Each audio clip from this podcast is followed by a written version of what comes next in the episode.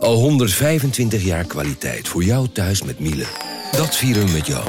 Ontvang nu tijdelijk een cashback tot 125 euro op veel Miele-apparatuur. Geniet van de kwaliteit van Miele.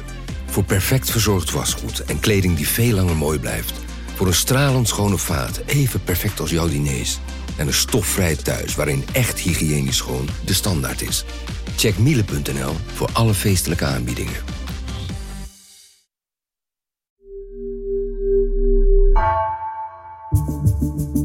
Vanaf de redactie van NRC het verhaal van vandaag. Mijn naam is Egbert Kalsen.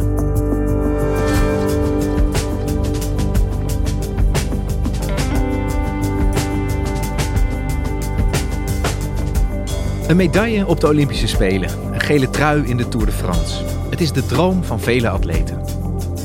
Maar voor sommige sporters gaat de weg naar succes gepaard met een ongezonde relatie met eten. Sportverslaggever Geertje Tunter sprak met topsporters en experts over eetstoornissen en hoe die in de toekomst voorkomen kunnen worden.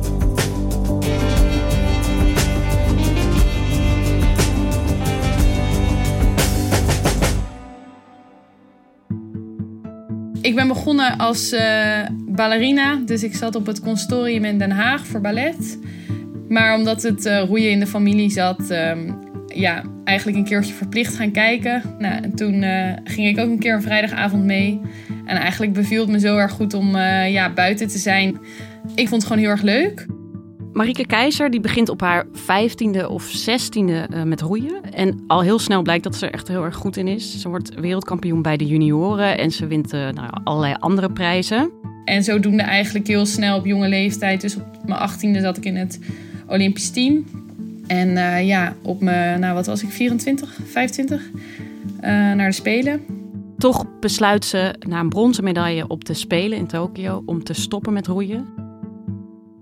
Voor de buitenwereld is dat eigenlijk best wel een verrassing op dat moment. Maar voor haar is het ja, het einde van een heel moeilijke periode. En eigenlijk een moment waarop ze denkt: ja, ik kan dit gewoon niet langer volhouden. Dat ze het zo zwaar heeft gehad tijdens het roeien, dat is omdat zij altijd licht geroeid heeft. En voor lichtroeien mag je als vrouw maximaal 57 kilo wegen. En zij kreeg daar eigenlijk zo moeilijk mee dat die strijd om zeg maar, dat gewicht te halen, dat dat eigenlijk bijna belangrijker werd dan het roeien zelf. En dat dat het roeien bijna ging overschaduwen. Als ik niet afviel of als ik 100 gram in de ochtend zwaarder was dan de dag daarvoor, dan had ik echt. Ja, dan was mijn hele dag voor mijn gevoel verpest. Ik was helemaal niet meer bezig met de beste atleet zijn en de, het beste uit jezelf halen. Maar ik was gewoon bezig met afvallen, afvallen, afvallen, afvallen, afvallen. Ze krijgt zoveel stress over op gewicht blijven dat het een obsessie voor haar wordt. En als ze dan eindelijk die Olympische Spelen haalt, wat natuurlijk eigenlijk de grote droom zou moeten zijn, uh, worden die dan eerst nog door corona uitgesteld. Dat was heel erg zwaar voor haar, want ze dacht: ik hou dit eigenlijk al nu al niet vol. En eh, daarna bleek het ook nog eens een keer niet dat glansrijke momenten zijn waar je als sporter van droomt. Kijk, ik denk ook dat ik nog steeds niet echt dat ja, kan omschrijven hoe ik me toen heb gevoeld. Het was gewoon heel eenzaam. Heel blij dat het voorbij was, maar tegelijkertijd heel verdrietig. Uh, ook wel een soort, ja, heb ik dit, heb ik hier nou alles voor gedaan? Heb ik hiervoor nou mezelf helemaal naar de get gewerkt? En uiteindelijk besluit ze om een stap terug te zetten en denkt ze: ik, ik wil dit gewoon niet langer meer doen op deze manier. En het verhaal van Marieke dat staat niet op zichzelf in de topsport. Want heel veel topsporters ontwikkelen eigenlijk een ongezonde relatie met eten en met hun gewicht. Maar je ziet dat het uiteenloopt van wat dan verstoord eetgedrag genoemd wordt tot echt een eetstoornis. En um, ja, dat komt gewoon veel vaker voor in de topsport dan daarbuiten. En dan ook weer vaker bij vrouwen dan uh, bij mannen, hoewel het bij mannen ook absoluut voorkomt. En voor NRC-NSF, dat is de organisatie die topsport bevordert in Nederland, was dat een reden om een campagne te lanceren om eigenlijk ja, de hele sportwereld daarop te wijzen. Want zij willen dat eetproblemen in de sport bespreekbaarder worden. Het is echt nog steeds wel een taboe. En het liefst willen ze dat eigenlijk voorkomen. Ja, Geertje, topsporters die, uh, die worstelen met eetproblemen. Daar hoor je af en toe wel eens wat over, maar niet heel veel, hè, zei jij al. Hoe, hoe komt het nou toch dat dat zo'n taboe onderwerp is? Ja, er speelt denk ik van alles mee. Sowieso schamen mensen zich soms. Het wordt ook wel echt ontkend. Hè? Mensen willen er niet over naar buiten komen. Je wil ook niet als zwak overkomen. Je wil sterk worden gezien in de topsport. Dus het is gewoon een heel moeilijk onderwerp om over te praten. En ehm, soms merk je ook wel dat mensen om zo'n sporter heen het een heel lastig onderwerp vinden om over te beginnen. Het kan ook zijn dat topsporters misschien zelf niet eens doorhebben dat ze zo ongezond bezig zijn, omdat ze echt een soort tunnel ingegaan zijn en dat ze eigenlijk niet meer zien waar ze mee bezig zijn. Daarbij is het natuurlijk heel normaal in topsport om met je gewicht bezig te zijn en met je voeding. Dat kan op een gezonde manier, maar dat kan verstoord raken. En langzamerhand kan je echt in een, een hoek terechtkomen dat je kan zeggen, nou, dat is echt een eetstoornis. Maar dat gaat vaak heel geleidelijk. Dat kan ik me zeker in de topsport voorstellen. Toch inderdaad altijd dat, dat fysieke element wat daar zo belangrijk is. Als we het hebben over eetstoornissen bij topsporters, wat, wat is dan precies een eetstoornis? Hoe definieer jij dat? Daar zijn een aantal factoren die dan ja, zichtbaar zijn, denk ik. Sommige sporters gaan echt overgeven. Nou, dat is natuurlijk een heel duidelijk teken. En best wel vaak. Of dat ze heel erg hun calorieën uh, gaan beperken. Dat je eigenlijk ja, min of meer ondervoed raakt. Wat je ook ziet is dat sporters bijvoorbeeld naast uh, hun trainingsprogramma soms stiekem heel veel gaan sporten. Omdat ze toch bang zijn om aan te komen. En ook ja, die obsessie eigenlijk. Dus dat je gewoon het grootste deel van de tijd bezig bent met wat je niet eet, vooral. Hè? En uh, hoe, hoe je het allemaal maar gaat redden. En dat, dat dat eigenlijk de sport zelf gaat overschaduwen. Ik ging dus ook niet echt ontbijten. Dat durfde ik op een gegeven moment ook niet meer. Dus, en op dagen waar we soms, uh, we deden uit mijn hoofd dinsdag en donderdag krachttraining. En dan ging ik na de krachttraining, was ik gewoon zo bang om spier aan te komen. En dan ging ik daarna nog een rondje Vondelpark voor het eten rennen. Om maar niet aan te komen.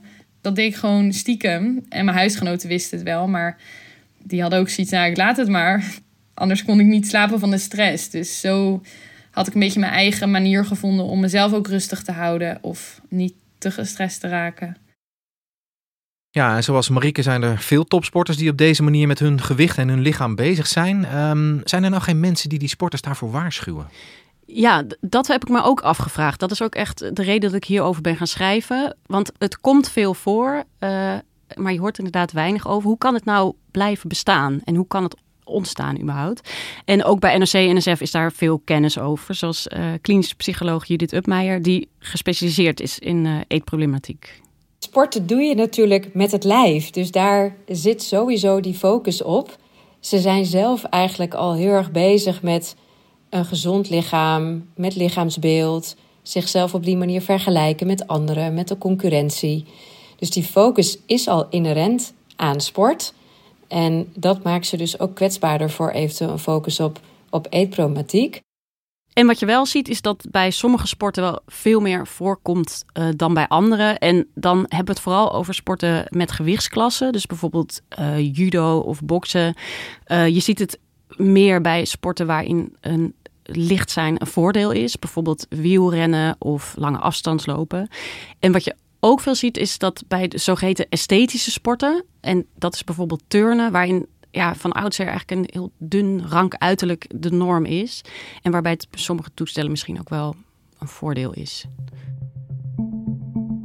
En hoe doen die sporters dat dan? Hoe, hoe proberen ze zeg maar, dat streefgewicht uh, zo goed mogelijk uh, vast te houden? Ja, dat is heel erg verschillend. Er zijn allerlei soorten manieren voor. Kijk, wat je bij, bijvoorbeeld bij het judo ziet, sporten met gewichtsklassen, is dat mensen heel erg jojo. Dus op het laatste moment nog kwijt, hè, kilo's kwijt moeten door nou, bijvoorbeeld zweten. En het gebeurt in het lichte roeien bijvoorbeeld ook. Maar er zijn natuurlijk ook veel sporten waarin mensen langere tijd op een heel laag niveau willen blijven. Dus gewoon heel weinig eten, eigenlijk structureel. Mhm. Dat maakt toch dat je de hele tijd bezig bent eigenlijk met, met je gewicht. Dus ja, waar de een misschien vlak voor de wedstrijd hè, snel nog eventjes wat kwijt wil en een zweetpak gaat dragen, zoals dat dan heet. Ja, krijg je andere sporters die gewoon uh, structureel bijvoorbeeld hun eten gaan afwegen. Of uh, niet of bijna niet ontbijten en dan uh, ja, een eerste training gaan doen. Um, en er zijn dus ook sporters die echt eten overgeven, omdat ze denken, oh, het is toch te veel geweest en dat kan niet. En wat daar ook in meespeelt, is dat ja, elke sport heeft natuurlijk zijn eigen dynamiek. En je ziet toch wel veel groepsdruk in sommige sporten. Hè? Dus dat, dat op trainingskamp iedereen op elkaars bordje gaat kijken van wat eet jij, wat, wat eet ik. En um, soms is het ook gewoon zo dat, dat coaches dit soort gedrag kunnen aanwakkeren. Ofwel door onhandigheid, hè, of omdat het ook de norm is. En dat eigenlijk heel veel gericht is op zo licht mogelijk zijn. En uh, ja, minder aandacht eigenlijk is voor gezondheid. Maar goed, los van hè, de factoren in de buitenwereld zijn er ook wel echt ja, karaktereigenschappen zelf die topsporters hebben. En die ze ook goede topsporters maken over het algemeen. En uh, Judith Upmeij vertelt daar ook over. Topsporters zijn over het algemeen hele gedisciplineerde, perfectionistische mensen. Dat maakt ook dat ze zo ver komen. Maar dat is dus in het kader van voeding of eventueel eetproblematiek dus een valkuil. En dat kan er dus uiteindelijk zelfs toe leiden dat, dat eten een obsessie wordt. Ja, en dus ook de sportprestatie overschaduwt. Hè? Dat is eigenlijk wel interessant. Van, eh, dat het eigenlijk niet langer gaat om de beste sporter te zijn, maar om zo licht mogelijk, zo dun mogelijk te worden. En dat heeft dus ook tot gevolg dat uh, zowel je fysieke gezondheid achteruit gaat, maar ook heeft het mentaal heel grote gevolgen. Ja, want daar ben jij uh, voor jouw artikelen uh, wat verder ingedoken. Kun jij eens vertellen wat die gevolgen voor die sporters kunnen zijn, fysiek en mentaal? Ja, nou ja, om te beginnen. Hè, je moet zelf maar eens bedenken hoe jij je voelt als je heel erg honger hebt. Dus ook die mensen die heel erg jojo voor een toernooi, nou, die zeiden dat ook. Van, je wordt gewoon super chagrijnig. En dat merkt iedereen in je omgeving. Maar um, goed, er zijn ook wel ernstiger dingen. Kijk, om te beginnen heeft het mentaal heel veel gevolgen. Dat hoorde ik ook aan Marieke. Ik was heel erg labiel, dus ik kon heel veel huilen, maar dan droogde ik mijn tranen en dan ging ik weer verder. En dat was eigenlijk een beetje mijn staat. En dat heb ik van anderen ook gehoord, dat je gewoon helemaal uit balans bent. Dat je gewoon in een grijze, grauwe wolk zit eigenlijk. En uh, kijk, je vraagt natuurlijk ook ontzettend veel van je lijf. Hè? Want als topsporter heb je gewoon super zware trainingen, zware wedstrijden. En aan de andere kant eh, ontzeg je je lijf eigenlijk dat het zich kan herstellen. Of dat het genoeg brandstof heeft om die prestaties te leveren. Uh, dus ja, dat, dat is gewoon ontzettend zwaar. En je ziet het op allerlei manieren terug. Uh, mensen krijgen veel last van hoofdpijn, zware vermoeidheid. Het immuunsysteem wordt slechter. Ik had heel erg veel last van als ik bijvoorbeeld wondjes had, dat die niet dicht gingen. Dus ja, dat zegt natuurlijk ook dat je gewoon weinig herstel in je lichaam hebt. Dat als ik een wondje had, duurde het gewoon soms vier, vijf dagen voordat daar een keer een korstje op kwam. Uh, of als ik een blaar had, ging het bij mij meteen ontsteken. Bij mannen zie je soms een te laag testosterongehalte. En bij vrouwen zie je dat de menstruatie achterblijft, uh, helemaal wegvalt of uh, heel wisselvallig wordt. En ik heb ook iemand gesproken die vertelde dat toen ze eenmaal gestopt was met zo extreem weinig eten en met afvallen, dat het nog twee jaar geduurd heeft voordat haar menstruatie weer terugkwam. En dat zij maakte zich daar echt wel zorgen over dat zouden toch allemaal alarmbellen moeten zijn voor, voor de topsporter zelf, maar misschien ook wel voor die omgeving. Als je cyclus stopt, als je allemaal gevoeliger wordt voor griep en zo, wordt daar dan niet op gereageerd? Ja, heel veel vrouwen over die menstruatie. Ik heb met heel veel vrouwen gesproken en die zeggen eigenlijk bijna allemaal dat is inderdaad zo'n grote alarmbel. En zij zeggen ook wel, ja, waarschijnlijk wij vinden dat daar niet genoeg over gesproken wordt. Het is toch een beetje een lastig onderwerp om het over te hebben. Ik denk ook wel dat dat aan het veranderen is, maar het is gewoon lange tijd. Veel, veel coaches zijn mannen. Ja, dan is dat toch een beetje een moeilijk onderwerp. En wat ik wel heb gemerkt is dat dat zeker niet altijd bespreekbaar is of is geweest. En wat je ook ziet is, uh, ja, dat het bij zoveel vrouwen soms in een trainingsgroep voorkomt, dat iedereen het eigenlijk doodnormaal vindt. En zelfs um, misschien wel handig, uh, want ja, dan heb je al die hormonen, schommelingen niet meer. En ook nog eens een keer wordt het soms gezien als een goed teken. Namelijk dat je op weg bent naar heel fit te zijn. Ja, zo werkt dat. Ja, dus eigenlijk een alarmbel wordt eigenlijk als een soort positief signaal weer omgezet. Ja, ik denk dat als je dit soort problematiek wil voorkomen uh, of wil verminderen, dan moet dat echt natuurlijk heel erg veranderen. En dan moet dit ook echt een gespreksonderwerp gaan worden. En dat is natuurlijk ook wat NRC en NSF met deze campagne wil. Ze willen dat taboe doorbreken en ze willen dat hier op een, op een goede manier eigenlijk uh, over gesproken wordt. Dat er aandacht voor is. Eigenlijk voor, van iedereen binnen de topsport. NOC-NSF uh, heeft dit probleem nu in de gaten, zou je kunnen zeggen. Ze komen met een campagne om, om hier wat aan te doen, om het te voorkomen. Het probleem is niet nieuw, zeg jij zelf ook al. Waarom komen ze daar nu pas mee? Nou, het is zeker niet zo dat er helemaal niets gebeurde. En het is ook niet zo dat het nu voor het eerst is in de topsport dat hier aandacht voor is. Zij zeggen zelf, er gebeurt van alles, maar we willen dat het nog beter gaat. En dat lijkt me eigenlijk heel logisch als je kijkt naar hoe vaak het nog voorkomt. En ook hoeveel leed het aanricht. En wat ik me ook kan voorstellen, is dat misschien ook wel meespeelt. Er is gewoon in de topsport veel veranderd de afgelopen jaren, net als in de maatschappij. Het veilig topsportklimaat is gewoon een superbelangrijk gespreksonderwerp. En dit is natuurlijk onderdeel van een veilig topsportklimaat. Dus misschien uh, dat het daarom ook uh, nog meer aandacht vraagt. En wat stellen zij dan voor? Wat zijn nou concrete dingen die zij in de topsport willen invoeren om deze problemen te voorkomen? Nou, kijk, wat ze heel belangrijk vinden is dat. Kijk, je ontkomt niet aan het praten over gewicht in de topsport. En dat is heel erg logisch en dat is ook prima, want het hangt samen met uh, je prestaties. Alleen zij zeggen: zorg nou dat je er op een constructieve manier over praat. En daarover sprak ik ook met Eefje Raad. Zij is klinisch psycholoog en hoofdexpert mentale gezondheid bij NOC-NSF. Hoe praat je met een sporter wanneer iemand, uh, ik zeg maar even zo, te veel gewicht heeft voor een bepaalde prestatie? Of te weinig gewicht heeft? Zeg je dan, goh, je bent te dik voor je prestatie? Of zeg je, je hebt te veel spiermassa? Of wat dan ook. Hè? Kijk, eh, we moeten ook niet op eieren gaan lopen, maar ik vind het wel belangrijk dat we de goede taal daarvoor gebruiken. En in de praktijk zie ik dat nog wel eens gebeuren, of hoor ik dat terug ook wel, dat, nou, dat er toch ook wel uh, taalgebruik kan zijn, waarbij ik wel echt denk dat dat ook een, een negatief effect kan hebben. Zonder dat daar misschien de intentie voor is, maar gewoon dat iemand zich niet bewust is hoe die communiceert, wat het effect kan zijn sowieso, je kan niks veranderen als je ergens niet over praat. Dus dat is het denk ik ook van zorg als sporter als je merkt het gaat niet zo goed met mij. Dat je weet bij wie je terecht kan. En dat je ook weet van er is professionele hulp. Ik kan bij een psycholoog aankloppen of ik kan een goede voedingsdeskundige in de arm nemen. Dat zijn allemaal dingen die dit soort problematiek denk ik kunnen voorkomen of verbeteren het, is, het blijft wel een ingewikkelde balans volgens mij. Want je hebt aan de ene kant die topsporters die internationaal willen concurreren met hun, uh, ja, met hun concurrenten. En aan de andere kant dat lijf waar je niet te veel van mag vragen. Hoe reageren die sporters zelf op, op zo'n initiatief als nu van NOC-NSF? Nou ja, het is natuurlijk een beetje een cliché hè? van de topsport. Moet je dan het randje opzoeken. Je moet grenzen opzoeken. Je moet er dan misschien niet altijd overheen. Maar ja, het is ook niet altijd te vermijden. Maar je kan natuurlijk wel in alle redelijkheid zeggen, als jij echt richting een eetstoornis gaat, dan kan je natuurlijk niet meer de beste prestatie neerzetten. Dus dat zou denk ik eigenlijk niemand echt moeten willen.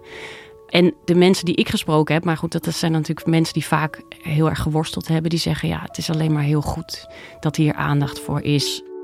Ik had mezelf gewoon wat, wat meer gegund of gewoon dat ik er vrolijker op terugkijk. Dat ik gewoon trots zou kunnen zijn. Dat ik ben meer trots dat ik het heb afgemaakt dat ik niet ergens onderweg ben omgevallen. Um, ja, maar vooral als je nu mijn ploeggenoten die door zijn gegaan uh, vrolijk ziet, dan denk ik, oh, ik had mezelf dat gewoon ook gegund.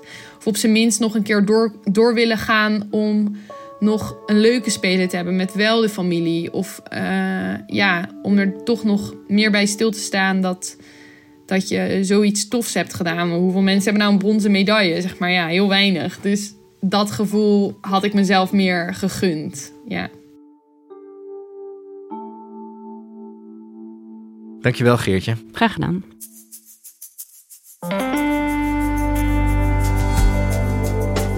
Je luisterde naar vandaag, een podcast van NRC.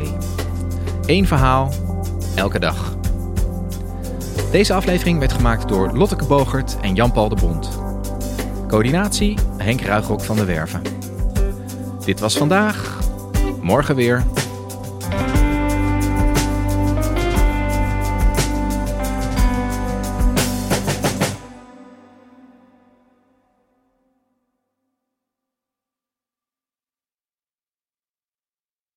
Technologie lijkt tegenwoordig het antwoord op iedere uitdaging. Bij PwC zien we dit anders.